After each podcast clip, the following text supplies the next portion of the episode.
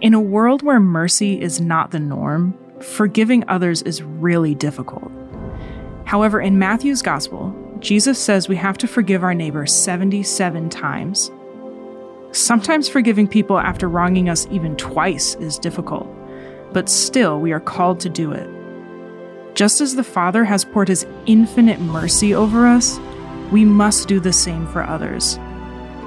So, whoever it is in your life that you need to forgive, pray for them right now. And try to forgive them for whatever it is that they've done to you.